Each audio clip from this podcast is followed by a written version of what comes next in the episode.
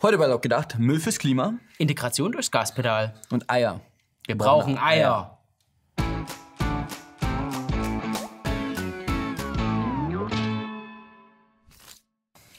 Die Klimaproteste gehen in eine neue Runde. Gestern waren es noch die streikenden Schüler von Fridays for Future mit ihrer heiligen Klimaikone Greta Thunberg. Die wird ja bekanntlich nicht müde, eine globale Massenpanik vor einem Klimakollaps zu beschwören. Außerhalb von Europa scheinen das nur wenige ernst zu nehmen. Doch besonders in Deutschland trägt die Bewegung immer ausgefallenere Früchte. Neuester Auswuchs? Extinction Rebellion, die Rebellion gegen das Aussterben. Gegründet wurde die Bewegung letztes Jahr in England.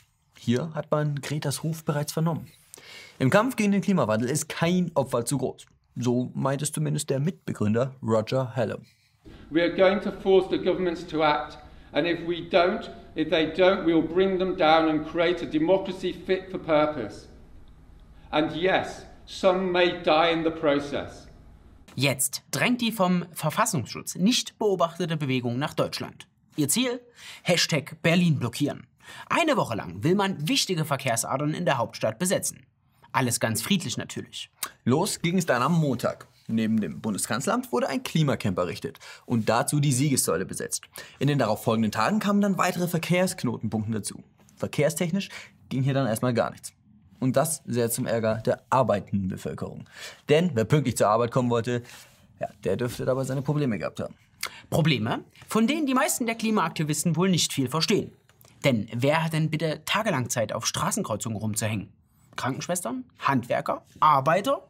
Leute, die den Laden am Laufen halten? Ein Blick in die Anhängerschaft von Extinction Rebellion gibt Aufschluss. Natürlich mit dabei das typische Partyvolk. Das Thema der Demo ist eigentlich völlig egal. Hauptsache, es gibt einen Grund zum Feiern. Neu dabei sind offenbar die ganz Orthodoxen der Klimasekte. Im Klang der Trommeln geht's voran. Immer weiter auf dem Weg zum...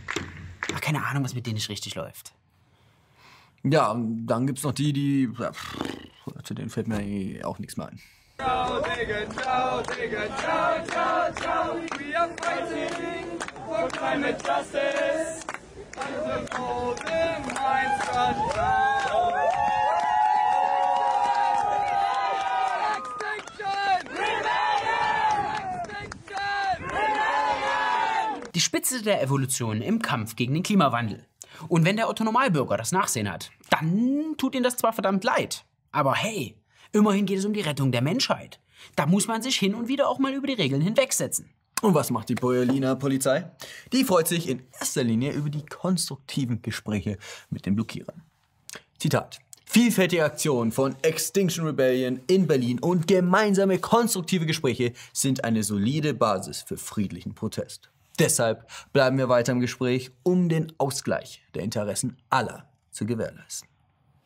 Tja, wer im Ausgleich dieser Interessen die Vorfahrt hat, ist nun auch klar. Die Blockaden werden toleriert oder erst spät und betont langsam geräumt. Und das alles mit dem Segen der Politik. Innensenator Andreas Geisel von SPD meint, man werde mit Augenmaß vorgehen und spontan Blockaden zulassen. Zitat: Es ist ja so, dass wir Blockaden, Veranstaltungen durchaus als spontane Demonstrationen werten können, die ja nach dem Demonstrationsrecht zulässig sind. Die Politik drückt also gerne mal ein Auge zu. Und auch auf die Medien ist wieder Verlass. Die berichten ganz im Sinne der Blockierer.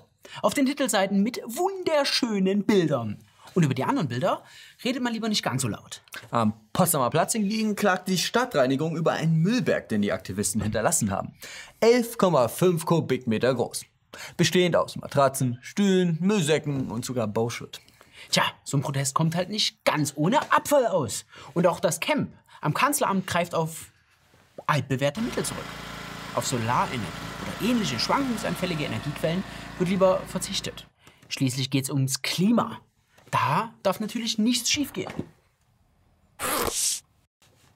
10 Bewerbungen und kein einziges Jobangebot. Dabei reden doch immer alle über den Fachkräftemangel. Oder ist der Bewerber vielleicht überqualifiziert?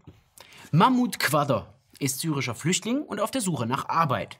Er hat einen Asylantrag gestellt, wurde als Flüchtling anerkannt und würde nun gerne seine erste Million verdienen. Immerhin verfügt er doch über eine Arbeitserlaubnis. Das ist doch ausreichend Qualifikation. Oder etwa nicht? Ja, auf dem Arbeitsmarkt ist Mahmut aber nicht gefragt, denn es gibt anscheinend zu viele, die ganz genauso sind wie er, nämlich auf der Suche nach Arbeit. Alle Firmen wollen den Führerschein. Die Erfahrung hat der 41-Jährige gemacht. Also will er ihn auch und beginnt mit dem Führerschein. In Syrien ist er nicht gefahren, sagt er. Das sei auch damals in Damaskus nicht notwendig gewesen. Und heute hat er seine zweite Fahrstunde. Das heißt, er ist zum zweiten Mal überhaupt auf der Straße. Und dann auch noch dieser Schilderball hier. Fremde Verkehrsregeln. Und dann auch noch die Sprache. Zu viel auf einmal entschied die Führerscheinbehörde und bietet die Theorieprüfung deshalb auch auf Hocharabisch an. Schließlich ist das mit Abstand die meistgenutzte Fremdsprache. Doch die praktische Prüfung muss in deutscher Sprache abgelegt werden. Aber hey, wir schaffen das. Ich meine, was kann man schon mit einem Fahrzeug im schlimmsten Fall passieren?